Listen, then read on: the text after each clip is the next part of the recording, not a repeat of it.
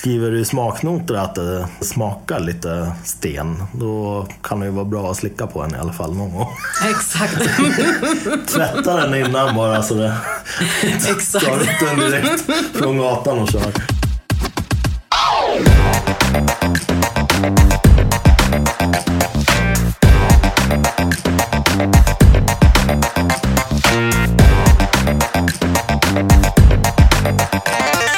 Allihopa och varmt välkomna till ett nytt avsnitt av Rörsut med mig Hanif Sabsevari. Idag ska vi stifta bekantskap med en sommelier som ni kanske känner igen från Godares vinskola på Aftonbladet. Här ger hon handfasta tips om hur man öppnar vinflaskan på bästa sätt, hur man kyler den snabbast, hur man väljer rätt glas till rätt vin och hur mycket socker det är i champagne och så vidare och så vidare. Men hennes resa är mycket nyansrik och intressant. Från att ha jobbat på sin brors café i ung ålder så väcktes hennes intresse för vin på allvar 2016. Intresset blev så pass starkt att hon utbildade sig till sommelier vid restaurangakademin. Och därefter har hon skaffat sig en gedigen erfarenhet på diverse restauranger och vinbarer i Sverige och utomlands. På sitt CV har hon bland annat Svartengrens, Sager Wild i London, vinhandlaren Fine and Rare också i London och den mycket intressanta praktikperioden på Bow and Arrow i Portland. Hör mer om detta och mycket mer med dagens gäst. Sara Lindstrand Mbouge. Sara, varmt välkommen till Rörsut. Tusen tack. Väldigt kul att ha dig här. Superkul att vara här. Äntligen. Äntligen! Nu ska hela Sverige få lära känna dig. eh, och och eh, en sån här fast punkt då i sådana här avsnitt är ju att jag eh, vill gärna gå tillbaka långt i tiden. Eller så långt i tiden som det är möjligt för att hitta vart ditt intresse för dryck började. Jag hade inget matintresse som barn direkt. Min eh, mamma hade heller väl inget eh, mat och dryckesintresse heller. Men hon hade alltid en bokcirkel där de drack eh, rödvin. Och då var det självklart bag-in-box. Och eh, så brukar de ha Martini Bianco på flaska. Och till det så brukar de ha lite olika, men tapas-inspirerat, fast kanske mer från Marocko. Eh, så typiska kulturtanter kan man helt enkelt tänka sig. Jag hade inget vinintresse eller dryckesintresse överhuvudtaget när jag växte upp. Ehm, Och när jag började dricka alkohol som ung person, när man egentligen inte ska dricka alkohol kanske, så var det ju öl.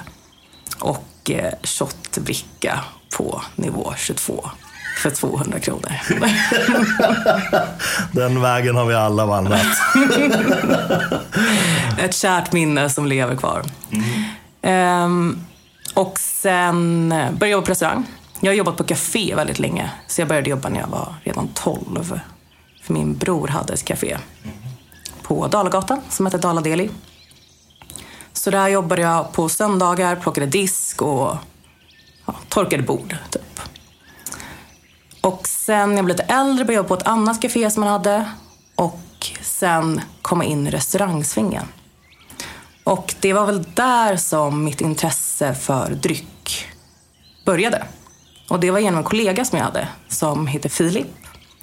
Och eh, Filip var väldigt intresserad av vin och ville alltid att vi skulle testa de här olika vinerna som fanns. För att vi hade allting på glas.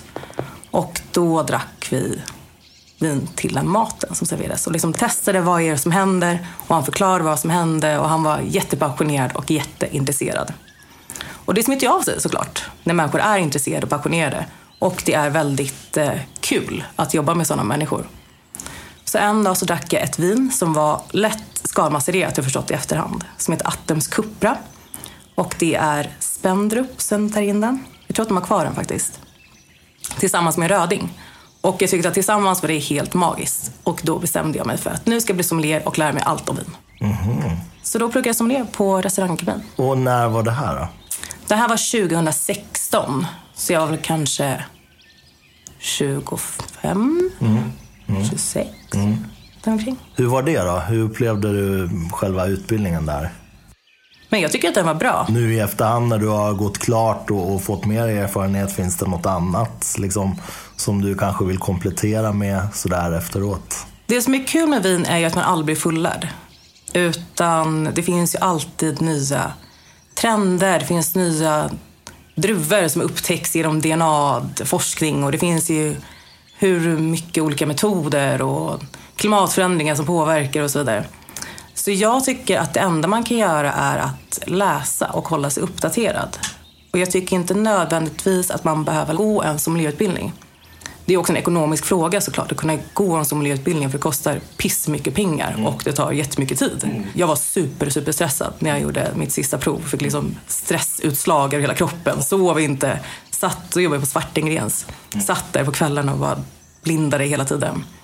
Eh, men det var också superkul mm. att vara så stressad och peppad över att kunna klara någonting. Men jag tycker fortfarande att eh, det finns personer som är minst lika bra som utbildade sommelierer som inte har pluggat till sommelier. Mm. Ehm, så så länge man har ett intresse så hittar man sin väg. Ja, nu för tiden är utbildning egentligen gratis. brukar jag alltid säga. Alltså, du kan ju bli världens fena på vad du vill. Det finns så mycket information där ute och bara YouTube så här, sitt och plöj klipp så blir man ju rätt duktig liksom. Och all information är ju så tillgänglig. Det var ju så här skillnad när en annan växte upp när man var tvungen att damma av gamla biblioteksböcker på stadsbibblan. Liksom. Mm. Men eh, nu är ju informationen så tillgänglig och just det här också. Det finns, alltså, det finns oändligt mycket information om vin. Och, och eh, min upplevelse är att det blir bara mer och mer också. Verkligen. Och eh, jag tycker att alla ska ha en liten vingrupp. Mm med kompisar där man nördar ner sig ordentligt. Mm. Och då lär man sig också av varandra. Mm. Och man lär sig att dricka vin. På gott och på ont, vill ja, jag säga. Exakt. Du har det då, antar jag? Vin har druckits. Ja, ja, ja. Men ja, vi kan ju komma till det sen. Jag tänkte, det, det, var liksom din utbildningsdel då, om man ska kalla det? Eller har du, har du kompletterat med, med fler utbildningar inom just dryck och, och vin senare? Eller är det den utbildningen som du har? Jag har också varit i USA och eh, praktiserade och lärde mig göra lite garage wine, heter det, mm. i Portland. Så det är väl hipstermäcket i ja, USA. Ja, just det, just det, just det. Så man inte bara garage beer utan också garage wine. Just det. Just så det. där var jag i eh, en och en halv månad ungefär. Mm. Och och eh, var med under... De hade ju inga egna vingårdar. Så de fick ju alla vindruvor till sig, köpte allting. Ja, just det. Och eh, sen så var jag med under själva vinifieringen mm. hos dem. Mm. Och det var jätteintressant att lära sig. Hur, hur hamnade du där? Hur gick den resan till? Därför att jag bodde i London en sväng. Mm. Och eh, London och Wien är ju en, en annorlunda scen jämfört med Stockholm. Det är också mycket större och det finns ett helt annat utbud och mycket mer pengar helt enkelt. Och det är en hållhalt för många producenter också att komma dit. Och då hade vi den här producenten eh, som kom dit. Bow Arrow heter de som gör mm. Det här vinet finns tyvärr inte i Sverige. Mm. Eh, men då var de där och hade en liten eh, kväll när de eh, hällde sina viner och gick runt. Och eh, så blev jag väldigt intresserad och ville komma och eh, hälsa på dem och lära mig mer. Så då gjorde jag det sen. Alltså du bodde på plats där och så gjorde du det hela dagarna? Ja, alltså jag kom lite för tidigt. Okay. Gjorde jag. du var övertaggad. ja men typ. det är så här, klick nu köper jag biljetten och kommer. så första veckan så var det mer att jag hängde runt i Portland. Mm. Och då bodde jag på, eller ett hus. Ehm, för de hade också en en vinimport och sålde den till restauranger. Och en av deras säljare hade ett ganska stort hus. Så då bodde jag hos henne. Hon hade en fantastisk hund som jag brukade gå ut med dagarna och liksom hängde runt där. Ehm, och så var det också en, ehm, en av mina flatmates när jag bodde i London, kom från Portland. Så då fick jag ganska tacksamt med att kunna hänga med hennes kompisar under den tiden jag var där också. Ehm, men sen när det väl kickade igång, då var det ju liksom från morgon till kväll. Och den här romantiserade bilden som man har av vinmakning, den sprack ju. För att det enda man gör är ju att städa. Och det finns liksom tre steg av städningen och ifall det inte blir rätt så blir det en dålig produkt i slutändan. Eh, speciellt med tanke på att de inte använder sig av så mycket skräp i vinet. Jag försökte hålla en ganska naturlig produkt i slutändan. Tre steg av städning. Nu, nu blir det här en städpodd istället. Men det gör inget. Förmodligen kommer vi aldrig mer prata om det här i den här podden. Så nu när jag har dig här, då måste du ju faktiskt utveckla det här. Ja. Vad, hur, hur, hur går det till och vad, vad är det för steg? Det är en som heter P-carb, kommer jag ihåg. Ehm, och sen har jag glömt bort den andra. Men basically kan man tänka sig att den ena är basisk och den andra är... Men den ena är surt och den andra inte, kan man tänka helt enkelt. och sen har man vatten. Eh, Så då skrubbar man först eh, med eh, först det inte sura, det basiska blir det va? Eh, Och sen det sura och sen så vatten. Och det här måste man göra med allt, vad du än rör. För att hålla det så rent och så inga bakterier ska komma in någonstans och runt. och så. De köpte druvorna då. De Mm. odlade inte sina så de hade ingen skörd, antar jag. Utan Korrekt. de fick eh, druvorna skjutsade till sig. Och sen så, vad hände därifrån? De fick sina druvor från en vingård som heter Johan Vineyards. Den finns faktiskt här i Sverige och det är en norrman som äger den. Eh, Så de gör både eget vin men de säljer också otroligt mycket vin, eh, eller druvor till eh, olika producenter runt om. Eh, Men då kommer de in och eh, sen så är det ju upp på bandet beroende på om det liksom är kolla ifall det är bra eller inte. Eh, vad, man ska, vad man ska kasta. Jag förklarar mig att jag kanske var lite för hård med vad jag kastade emellanåt. Okej, så, så d- det kom i helklasar då? Korrekt. Och så, just det, och det är rullband och så står ni ett gäng och sorterar då druvor? ja, man tänker ju att det kanske är så här tio pers, men vi var liksom tre stycken som stod och köttade på. Mm. Gick det att ställa in hastigheten på det där bandet? Det gjorde det?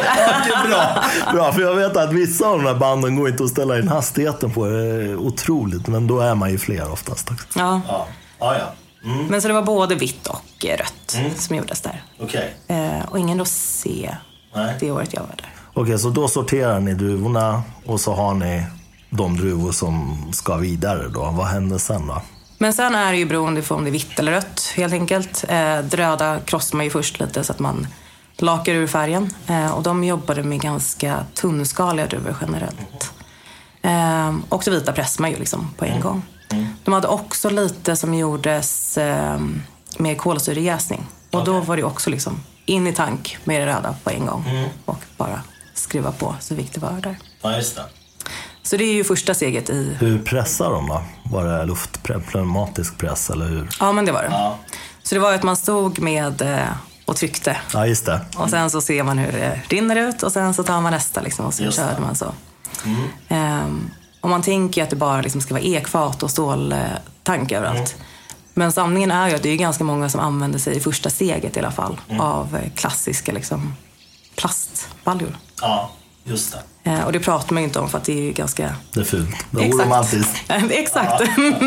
Ja, ja. Ehm, så det hade vi och... Eh, men sen så får det ju bli vin helt enkelt. ja, just det. Ja. Och jäsa och götta till sig. Men eh, sen så slogs det över i någon form av... Ja, exakt. Mixat med både gamla ekfat, Mm. lite nya och ståltank. ja, just det.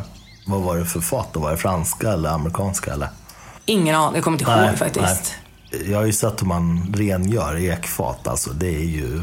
Ja, kan vara rätt, lite så småskrämmande apparat. Ja. Det är otrolig liksom, press i det här, tryck i vattnet liksom, som sköljer ur de här faten. Men det är, jag har ju förstått att det är otroligt viktigt att göra det givetvis. Hela städningen är ju det viktigaste. Ja. Så det, det är det du minns i princip från den lilla Korrekt. sessionen? Städa mycket. Eh, och eh, nu, är det ju, nu fattar man ju att viner som kanske inte är eller viner som är svajiga ofta brukar ju bero på att det kanske inte har städats tillräckligt mycket. Ja, det kan vara så, så enkelt höll jag på Eller ja, det kan vara den detaljen. Ja. Det är ju den tråkigaste detaljen. Liksom. Jag har ju aldrig tänkt på det. Men nu när du säger det så låter det väldigt självklart. Alltså, som konsument så utgår man ju ändå från att folk gör rätt och, och städar. Men eh, jag kan ju tänka mig att det slarvas en del också där ute. Ja, det är mycket som ska städas, det är det. Ja, men vad spännande. Och sen, då, men då var det där en och en halv månad då. Mm, en månad kanske. Kanske överdrev lite där. Men en månad. Och vad hände sen då, därifrån? Sen eh, kom jag tillbaka till London. Vad gjorde du i London? Jag jobbade på ett ställe som heter Sager Wild. Aha. som är en eh, vinbar. Det finns också en restaurang. Men där jobbade jag i ett år ungefär. Hällde vin om dagarna. Var det efter att du hade utbildat dig till sommelier då? Det var väldigt tätt inpå. För jag hade precis börjat jobba på Tyg och Cecil när jag blev utbildad sommelier. Och precis när de öppnade så jobbade jag där. Och sen var jag där kanske fyra månader. Och sen fick jag ett jobberbjudande i London.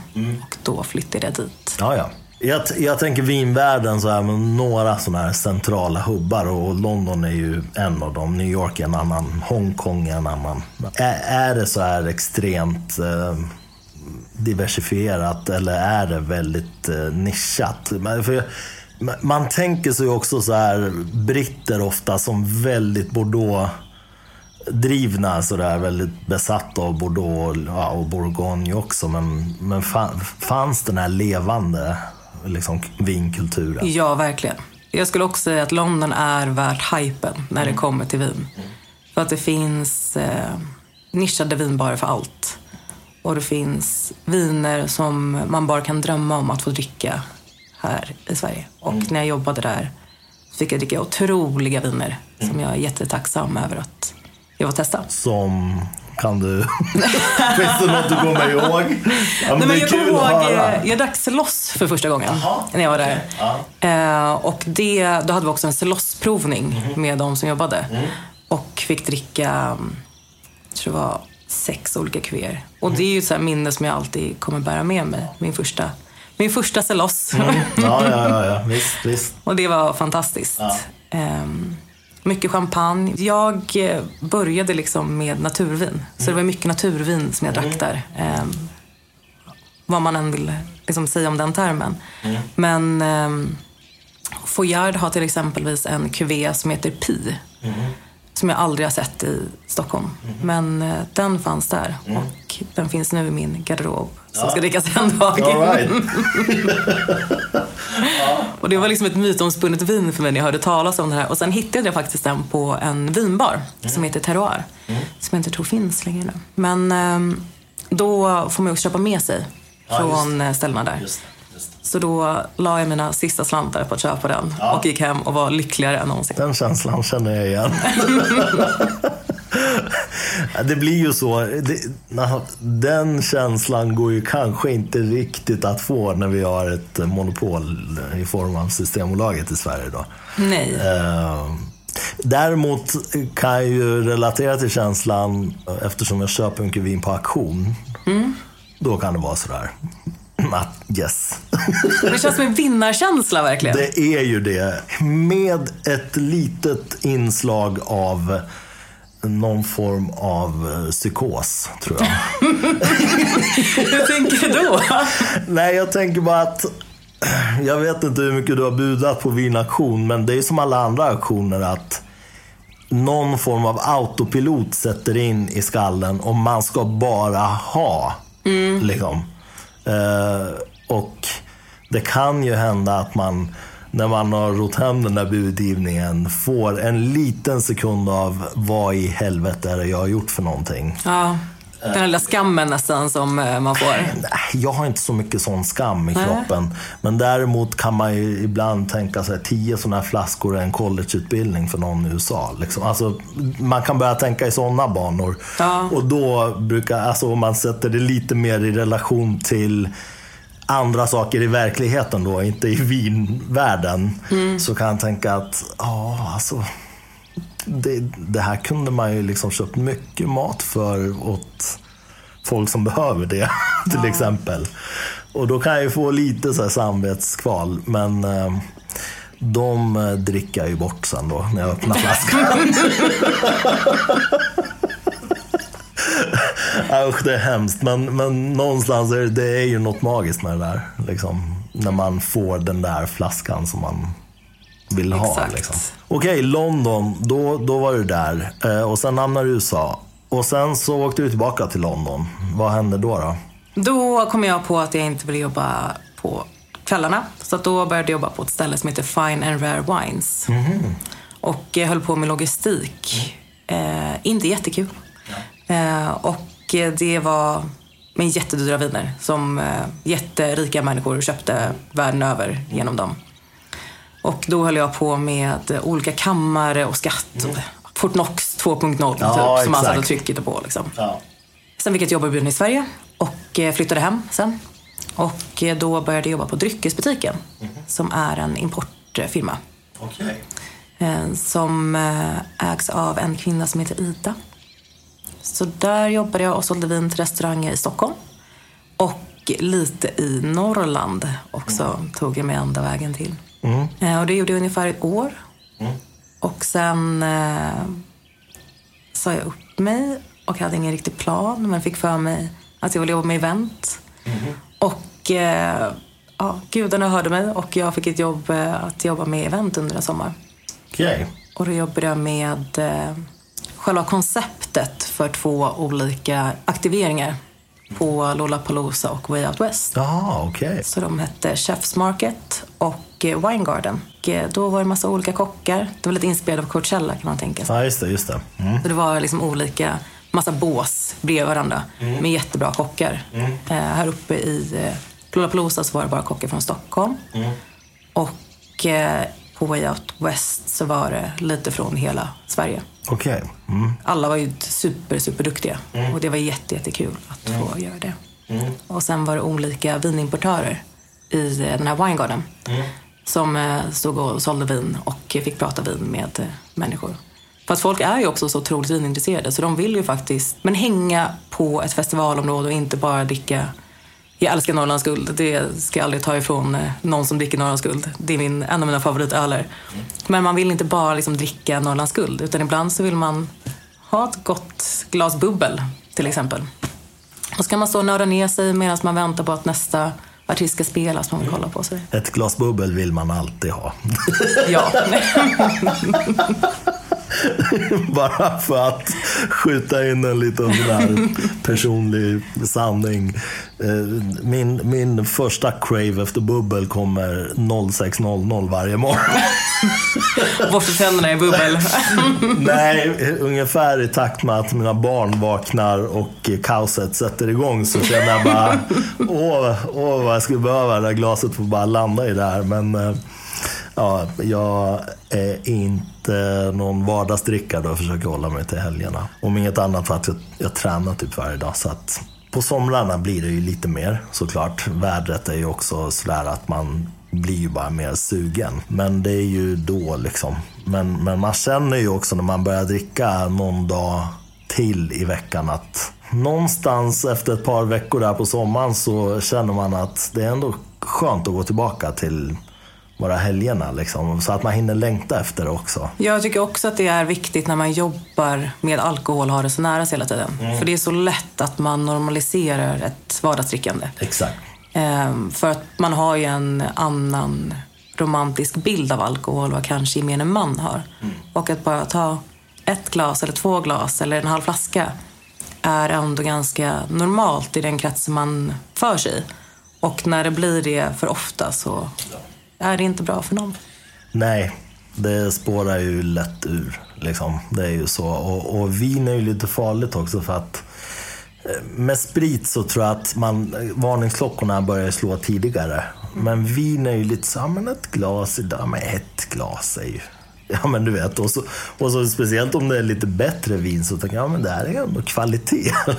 Det finns ju olika så här sätt att nästan lura sig själv efter ett tag. Ja, vindrickare ses ju lite mer som sofistikerat Ja. i jämförelse med jag eh, men tar en bärs Ja. och eh, ett järn Explorer så är det liksom trashigt i jämförelse med vin för nu ska jag känna aromer och jag ska Exakt. tänka på terroir och alla det här ålder och, och så vidare istället för att bara ja, men jag vill ha ett glas vin, det är fett gott. Ja, om vi ska kroka tillbaka då. Du eh, kom tillbaka till... Eh, du sa upp dig, där var vi. Du sa upp dig på och sen så gjorde du event. Du gjorde det en sommar sa du. Ja, och sen så höll vi på in till hösten med lite andra saker. Eh, och sen blev det 2020. Oj, Ja, det går snabbt när man har kul. Och det var väl ett år för oss alla att minnas på olika sätt. Ja. Ehm, men då pluggade jag lite komvux faktiskt. Ehm, och pluggade matte. Och sen så började jag plugga sociologi. Och har väl alltid haft lite så här vinprovningar emellan med företag som jag har kunna luta mig tillbaka lite Ja, på ändå. Så nu eh, pluggar jag journalistik och eh, skriver för Aftonbladet Godare och gör Vinskolan. Precis, för det, jag tror att eh, om folk googlar dig då eh, och, och ser ditt ansikte, om de är obekanta med dig sedan tidigare, så kommer de kanske känna igen dig igen då, för, för det, ja, man kan ju se dig också på de här klippen på, som Aftonbladet lägger ut ibland. Ja, men exakt. Ja. Där, eh, det är mitt ansikte. Ja, det, det, ja, det är du. Det är inte bara ditt ansikte. Det är ingen som har lånat ditt ansikte, utan det är du. Det är ingen deepfake, utan Nej, jag. nej, exakt, exakt. Det är ju superkul och där kommer du med väldigt eh, handfasta tips på väldigt kort tid. Det är så här, vad är det, tre minuters filmer typ? Ja, exakt. Det ska liksom vara... um, Ingen ska tappa fokus, utan här kör vi tre minuter. Ja, exakt. Det är ungefär så långt den här klick-hjärnan är programmerad till uthärda. Exakt. Okej, så nu pluggar du journalistik. Det gör jag. Ja, vad, hur eh, hamnar du där? Från att ändå ha gjort mer från vin och event och liksom allt det där. Hur hamnade du i att du vill bli journalist? Men jag tycker alltid att det är kul att eh, lära sig saker. Och jag har lite svårt att sitta still. Jag kände att jag inte mm, kommer kunna jobba kvar i restaurangbranschen hela livet. Och det är ju jättesynd, för det är en väldigt rolig bransch. Men jag känner att jag eh, är lite klar med den. Jag jobbade faktiskt ganska mycket krog förra året. Vilket var superkul. Men eh, jag tycker att det är så jävla nice att vara hemma på kvällen också. Men att jag hamnade just med journalistik är för att jag tycker... Jag blir väldigt nördig i någonting. Att det blir så här, nu ska jag lära mig allt om det här. Till exempel att jag fick en sommar, jag bara, nu ska jag lära mig allting om afrikanska jättelandsnäckor. Och tycker att det var jättekul. Oj, ja. Ehm, så då går jag liksom in på någonting. Det här får bli ett eget poddavsnitt. Jag måste starta en till podd om det väldigt nischade ämnet. Olika djur. Ja, exakt, exakt. Jag skulle lyssna, garanterat. Ja, okej, det är bra. Ehm, och liksom vill lära mig allt och sen så är jag klar med det. Och eh, då tycker jag att journalistik känns som en väldigt bra plattform att hålla på med det på. Att eh, man lär sig allt och sen ska man vidare med nästa grej och lär sig allt. Precis, och, och så får man ju också verktyg i hur man grottar ner sig i saker. Och, Exakt. och liksom, ja, allt som har med allt som är väldigt stort problem just nu, nämligen trovärdighet och var källor. Och min känsla är att det blir bara svårare och svårare att se var informationen kommer ifrån. Liksom. Och, och det händer ju titt som tätt att medier som är väldigt etablerade och trovärdiga också gör fel. Att de inte riktigt har kollat upp allting. Och, Så det är, nog, eh, det är nog bra. Men, men jag tänker också så här, journalistik i kombination med eh, dryck och vin är väl inte heller helt sådär orelevant. Alltså det är ju bra att ha journalistikutbildning även som, ja men om man ska bli vinskribent eller någonting. Absolut. Och jag skriver ju också om vin. Ehm, så det började ju Precis. nästan tvärtom. Att Ja. jag liksom började med att skriva. Och sen så kom jag på att ja, men det här vill jag jobba med också. Ja men exakt. För jag hade en plan innan att jag skulle bli beteendevetare med inriktning på mat och dryck. Aha. Och läste lite mat och dryckeskurser. Ehm, Och läste sociologi då innan. Men sen insåg jag att jag vill liksom kunna ha det här lite bredare också. Om, om du tänker tillbaka liksom på din karriär fram till idag. Är det någonting du hade velat göra annorlunda om du hade fått liksom spola tillbaka bandet? Och, och börja om? Åh, vilken eh, svår fråga. Kan vara en jättestor fråga, men jag tänker också så här. Ja, men till exempel, ja, jag kanske borde ha stannat i Portland till exempel. Eller bara gjort nå- det där lite till. Eller bara lagt av med det där lite tidigare. Alltså finns det några sådana moment? Nej, inte som jag har eh, tänkt på sådär faktiskt. Nej. men det är ju bra ju i sådana fall. Det är ju superbra om du känner så. Ja, jag hade verkligen velat vara på en, eh, en vingård. Ja. Det hade jag verkligen varit. Men eh, det finns fortfarande tid, tänker jag. Oh ja, och de, de är ju inte svåra om man vill komma dit och jobba. Det ju, finns ju hur stort behov som helst. Gratis arbetskraft som Exakt, exakt. Så får man dricka lite schysst vin på kvällarna där. Exakt. Och hur tänker du nu då? Nu, hur lång är den här journalistutbildningen som du går? Jag har ett och ett halvt år kvar. Och den är sammanlagt Tre år. tre år, så det är halvvägs då. Och hur känns det som att du kommer fortsätta efter det? Vad kommer hända sen? Har du någon, har du någon sån här hemlig plan som du kan avslöja för, för våra lyssnare här nu? Eller, hur, eller tänker du bara att du går klart och tar det som det kommer? Jo, men jag har en liten plan faktiskt. Den vågar jag inte berätta riktigt om. Jaså, varför det? Men det känns som att man ska hålla det tills att det, det blir som det ska bli. Spännande. Vi kommer följa upp det här om ett och ett halvt år. det låter toppen. Eller ge det två år, så det har Ja, lite svängrum också. Absolut. Jag ger det två år så får vi se vad du har hittat på. Ja, men vad kul. Och, och idag då, hur ser din relation ut till dryck och, och vin? På vilket sätt dricker du? Dricker du tematiskt eller dricker du bara saker du gillar eller dricker du helt olika saker? Hur ser det ut? Jag provar ju vin på, um, men i Systembolagets, eh, det, som de ska släppa. Ehm, Så då får man ju testa högt och lågt, får man väl ändå säga. Men sen eh, provar jag ganska mycket inför det jag ska skriva också. Att man får gå runt och prova lite på olika ställen. Och så har jag en liten vinklubb. Och då brukar vi blinda varandra. Jag tycker det är jätte, jättekul att blinda. Så då tar vi alla med oss en till två flaskor. Och sen kör vi bara. Ja, vi skulle återkomma till den här vinklubben. Får utveckla. Men vilka, är det liksom också sommelierer eller det vänner eller blandat? Eller? Båda de är utbildade sommelier och de är super, super duktiga. Den ena är Charlotta Berggren som har ett företag som heter Spriteriet. Så hon eh, gör vermouth och lite bitters och allting med liksom svenska ingredienser och allting är super, super gott. Och vi jobbade också tillsammans både på Svartingrens när hon var bartender back in the days och på dryckesbutiken.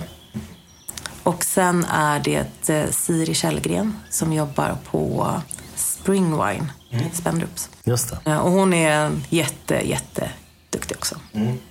Så det är eh, människor som man lär sig mycket av och som också tar med sig goda, roliga viner. Ja, det, det skiner ju om dig när du berättar om det här. Så, så, onekligen har ni ju kul när ni ses. Det har vi.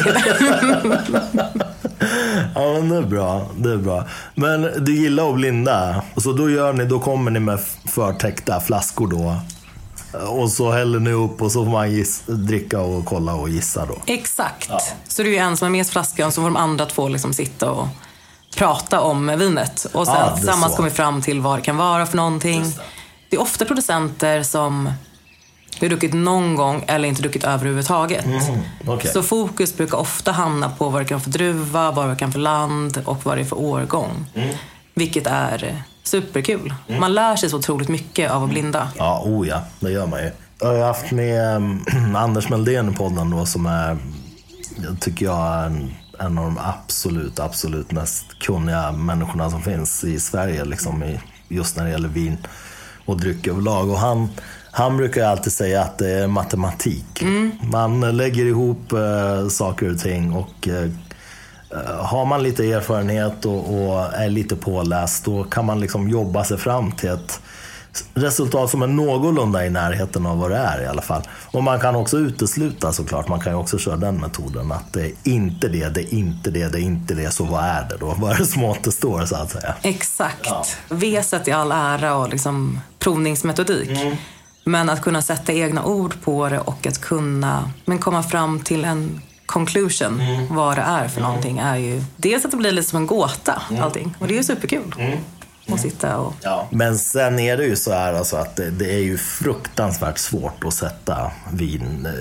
eh, Jag menar, jag brukar ju roa mig med det här och sitta och kolla på YouTube. Det finns ganska mycket blindprovningar på YouTube om man är intresserad av sommelierer och allt möjligt. Det är ju väldigt mycket fel. Så att någonstans, eh, ja, men jag bara menar för alla lyssnare där ute också att eh, som kanske sitter och tycker att det är väldigt svårt. Det är väldigt svårt. Det är liksom, inte ens de som ska kunna det här prickar ju helt rätt allt för ofta. Så att, eh, och de som gör det är ju inte många i världen.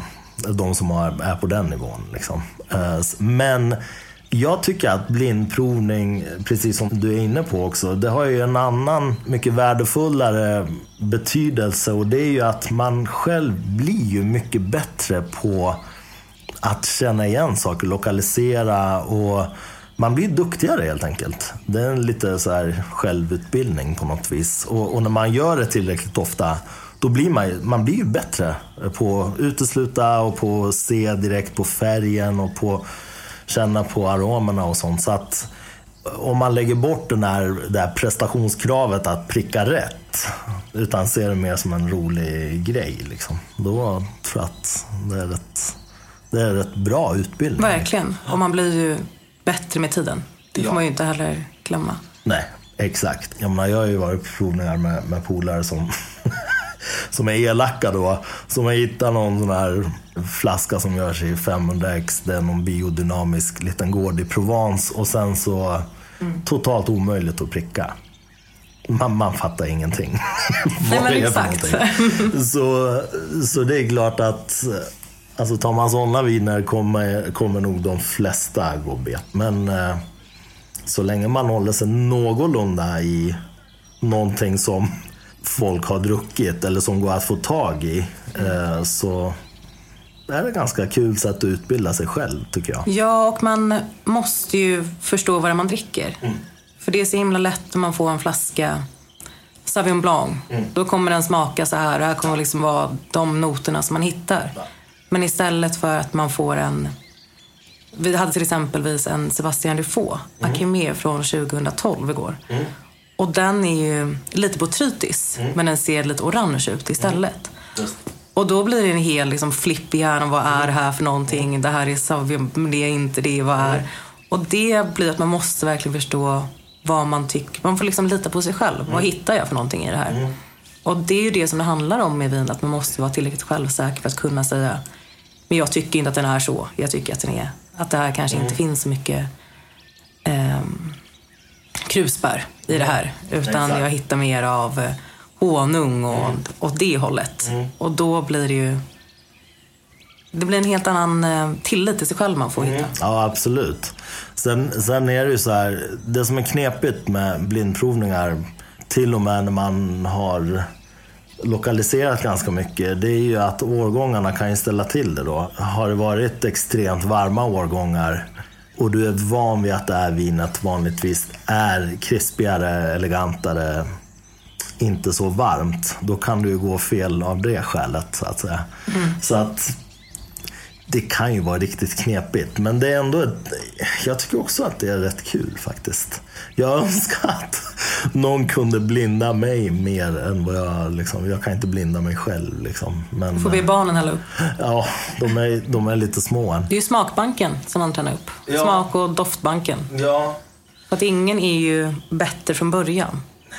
Det får man ju inte heller glömma, utan alla har ju varit kassa när man började. ja, det är ju så. Sen är det klart att man har ju mer eller mindre bra förmåga, liksom doft och smaksinne. Och, och det kan ju vara genetiskt också, alltså antal smaklökar. Det kan vara hur näsgångarna är byggda och liksom, ja, vissa har ju starkare doft och smaksinne än andra. Eh, Men alla kan ju bli bättre. Ja, alltså man får ju nörda ner sig totalt. Det gjorde jag när jag pluggade till sommelier. Jag gick ut och slickade på stenar. Ja. Alltså jag Ja. Släppte ju all stolthet för jag stoppade i min mun. Och bara så här, smaka, dofta på allt som Absolut. finns. Så att man får... För det är så himla svårt när någon säger att det här luktar persika. Mm. Och jag käkade en persika senast för två år sedan. Exakt. Då måste man komma tillbaka. Vad smakar en persika? Vad luktar en persika? Hur luktar skalet på en persika? Hur luktar kärnan? Ja men absolut. Ja, men jag har också slickat på stenar.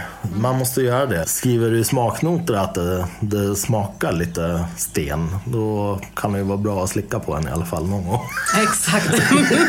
Tvätta den innan bara så det Exakt. tar ut den direkt från gatan och kör. Och inga blöta stenar. Nej, nej, nej. Nej men, men, men sen tänker jag så här, något som är lite kul liksom är ju att eh, det här med doft och smaknoter är ju extremt kulturellt också. Jag vet inte om du har tänkt på det. Alltså, Mm, det är det ju. Jag tänker bara på mig själv, liksom att jag är ju född i Iran då. Jag flydde hit när jag var fyra och ett halvt, fem ungefär. Så jag är liksom uppvuxen med väldigt mycket persisk mat, persiska snacks och, och du vet hela den grejen. Jag kan ju känna liksom sådana grejer i, i Wien. Medan så här, ja, men det gäller ju även om man tänker stora recensenter. Jag tänker på han eh, James Suckling, han bor ju i Hongkong för hans fru är ju också därifrån tror jag. Han är gift med en kvinna från Hongkong om jag inte har helt fel.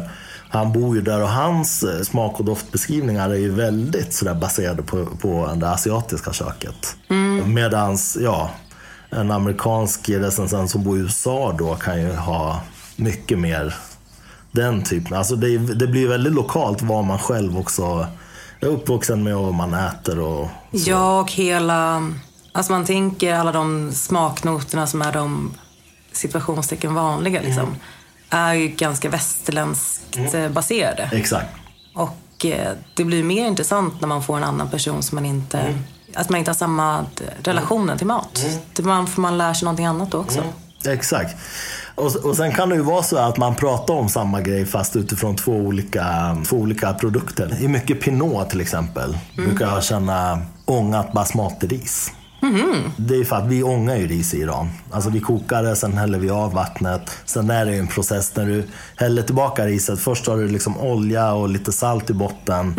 Och sen häller du tillbaka det. Och det, brän, det där äh, i botten, det bränns ju och så blir det något som heter tadig då, som alla älskar. Det låter faktiskt förra helgen. Ja, ja men då så. Då, då är du inkörd på det här. Men den doften när du har ångat och du lyfter locket och, och man har en duk också som ska samla upp fukten för annars kommer ju all fukt tillbaka in i riset och det vill man ju inte. Nej. Men den doften som kommer upp från kastrullen när man tar bort locket, det hittar jag i Pinot jätteofta. Ja. Gud vad intressant. Det ska jag lukta på. Lukta Ja. efter nästa gång. Ja, alltså framförallt i nya världen Pinot. Och när de har börjat gå mer mot eh, tertiära, fem sex år plus uppåt. Då kommer den där lika så här kikärtsspad. Ja. Brukar också hitta. Det är, det är lite, lite pruttiga, du vet lite så här... eh, Men lite mer reduktiva viner. Ja, liksom. exakt, exakt. Men jag tror att samma grej beskriver en del utifrån till exempel kaffebönor. Det är ju också lite där, äh, det åt samma håll. Så man kan ju ibland prata om samma sak utifrån två olika... Ja, verkligen. Jag tycker också att man kan prata utifrån men färger, eh, former och ganska mycket upplevelser. För att man gör ett vin mer levande ifall man använder de typerna av termer också. Inte bara att jag är körsbär och det är bla bla bla. bla, bla. Nej. Utan det här får mig att tänka på att jag går på en sommaräng. Att man beskriver en känsla av vinet. För det förmedlar ju faktiskt en känsla också. Oh ja, det gör det ju. Och även om man nu ska dra till med de här plommon och körsbär. Vad är det för plommon då? Liksom, alltså är, det, är de omogna eller är de mogna? Är de, är de torr? Är det katrinplommon eller vad är det för någonting? Är det gula plommon? Ja, men man kan ju utveckla också de vanliga Verkligen. noterna liksom lite till. Ja, nu skenar vi bort här, men, eh, men eh, det är ju spännande saker där. Eh, Men du är i alla fall halvvägs igenom en journalistutbildning och den stora sensationen kommer om två år har du sagt. Fingers crossed. Känn ingen press. Nej, vi får, vi får se. Ja. Det löser sig i slutändan tänker jag. Ja, då, ja, Ja. Men, Men, söker eh, sommarjobb om någon som vill anställa mig i sommar. Perfekt, då fick du det sagt också. Vi kan döpa avsnittet till Sara söker sommarjobb. Perfekt. Ja, men vad vill du ha för jobb då? Du kanske ska utvecklas så du får rätt träffar. timmen bara till det istället. Ja, exakt, exakt. Det är lite så här precisera så du får rätt, eh, rätt typ. Så vad skulle du vilja göra? Någonting kul, tänker jag. Jag är öppen för det mesta. Ja. Gärna någonting inom journalistik och media, så är jag glad. Jag tror att det som kommer hända är att ett par väldigt obskyra vingårdar från Slovenien kommer ringa och behöva folk som trampar druvor där.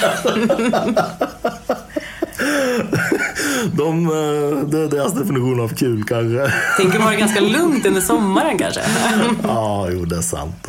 Ja men vad spännande du. Det är ju en väldigt eh, varierande resa du har haft hittills. Jo, men jag tycker det är kul att testa på mycket. Och speciellt när det kommer till vin så finns det så många olika segment man kan jobba inom. Ja.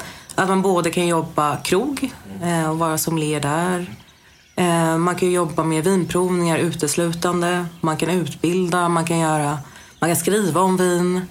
Eh, och vin är ju trendigt, det får man inte heller glömma. Så att det går ju att inkorporera i så många olika element. Och eh, det tycker jag är kul att det är så många som vill lära sig om vin också. Min känsla är att de här sommelierutbildningarna och liksom hur många finns det? Alltså det verkar finnas så många som helst. Eh, och det, intresset är ju extremt stort. Det märker jag om inget annat också på, på den här podden. Alltså, jag kunde inte drömma om att så mycket folk faktiskt skulle lyssna på en så nischad grej som en vinpodd. Jag tänkte, ja, men jag gör det här. Jag, min eh, superintresserade granne och eh, typ tio till får lyssna och så blir det lite kul för oss när vi träffas och så fnissar vi lite åt det och sen är det inte så mycket mer. Men eh, det spårar ju ur ganska snabbt och, blev betydligt mer seriöst än vad jag hade tänkt mig. Eh, Kul! jag hade ju tänkt att det skulle vara seriöst, det var inte det. Men jag tror att jag kunde inte drömma om att det fanns så många som var så intresserade. Och det är inte bara det, utan de skriver ju väldigt mycket. Alltså folk skickar ju in frågor. Ja, men de kommunicerar liksom, både via sociala medier och eh, de mejlar. Och... Det är ju väldigt aktiv community så här i Sverige. Verkligen. Och det är på alla nivåer. Det är liksom allt ifrån folk som precis har satt igång till supernördar till ja, folk som är extremt insatta som ibland blir lite irriterade på något jag har sagt eh, som inte alls håller med. Och jag välkomnar ju allting. Liksom. Ri- Ris och ros. Eh, så att det är superkul. Eh, så ja, intresset är ju superstort verkligen. Men känner du eh, att du har fått med allting här som du vill ha med? Eh, Har vi, har vi en rättvis bild av, av dig här nu? Jag hoppas det. Ja. Jag känner att jag bara, jag pladdrar ju ganska mycket när jag eh, sätter Ja. igång. Att jag inte har någon Ja, men- tydlig linje ofta. Det säger ju alla nästan som är med i, i den här podden. Nej, jag bara babblar ju på. Men det är ju precis det en podd är. Man ska ju prata och det är det som är meningen. Men jag bara känner, om, tänker om du eh, känner liksom att du har fått med allting. Jo, men det tror jag väl. Ja, men då så. Då nöjer vi oss där helt enkelt. Och eh, eh, får, får, jag får tacka dig för att du ville ställa upp och berätta om dig själv. Eh, nu har du också sökt sommarjobb här. Får se hur många, hur många samtal du får. Eller det är ju rättare sagt jag som kommer få de här samtalen. Och så får jag slussa vidare dem till dig. Jag lovar att bjuda på champagne om jag får ett jobb Ja här. men det är bra. Ja, fast det, det, bjuda på champagne gör man ju bara om du faktiskt får ett bra jobb. Ja, ja. Jag förutsätter att det är ett bra jobb. Ja, om, om, du ska, om, du ska, om du ska stå och tvätta ur plastbaljor på, i ett garage i Portland, då, då får du ta med Norrlands guld och bjuda. Då blir det inte ens en Norrlands, då blir det en eh, Åbro. Jaha, är det så pass? Ja, ja, okej. Ja, ja, men det låter bra. Men du, eh, tusen tack Sara. Det är superkul att ha dig med och eh, ja, Får se här om du dyker upp igen snart. Ja, ja. tack för att vi fick komma. Ja, ha det bra. Detsamma. Tack. Hej då. Hej då.